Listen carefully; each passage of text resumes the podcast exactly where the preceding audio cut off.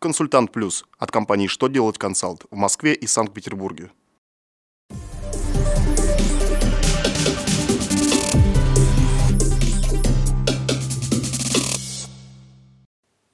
Добрый день! Для вас работает служба информации телеканала «Что делать ТВ» в студии Ольга Тихонова. В этом выпуске вы узнаете, как учитываются расходы на изготовление образцов товара, какие новые требования предложили для закупки услуг по перевозке детей, в каких случаях НДФЛ вычет на жилье не предоставит.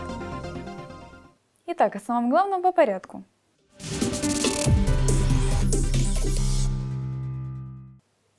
Минфин разъяснил особенности учета затрат на изготовление образцов продукции. В прибыльной базе учитываются расходы на рекламу, не превышающие 1% от выручки. При этом затраты на изготовление рекламных образцов товаров в расходах учитываются не всегда. Если пробники раздают неопределенному кругу получателей, то затраты на них учитываются в расходах согласно правилам. В случае, если образцы передают только потенциальным покупателям для возможного заключения договора на поставку, передача образцов не считается рекламой. Следовательно, учесть затраты на нее в рекламных расходах компания не вправе.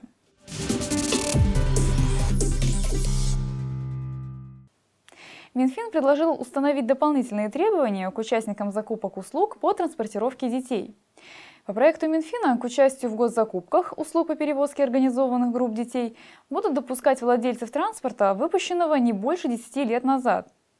Также транспортные средства должны соответствовать тех требованиям по пассажирским перевозкам.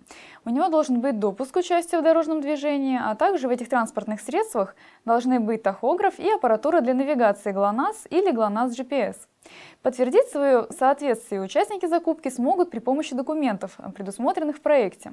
Например, это могут быть копии договоров на ОСАГО, паспорт транспортного средства и свидетельство о его регистрации.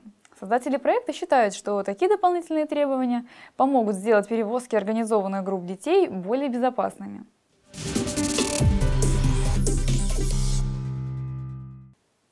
Если в документах жилье обозначено как жилое строение, то на вычет по НДФЛ претендовать нельзя.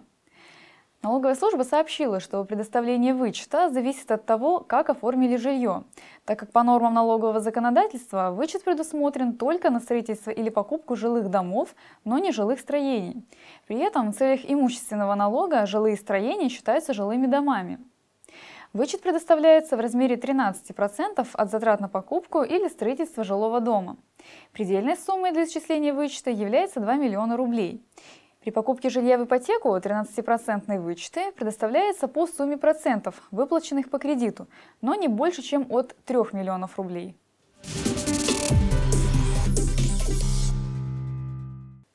На этом у меня вся информация. Благодарю вас за внимание и до новых встреч!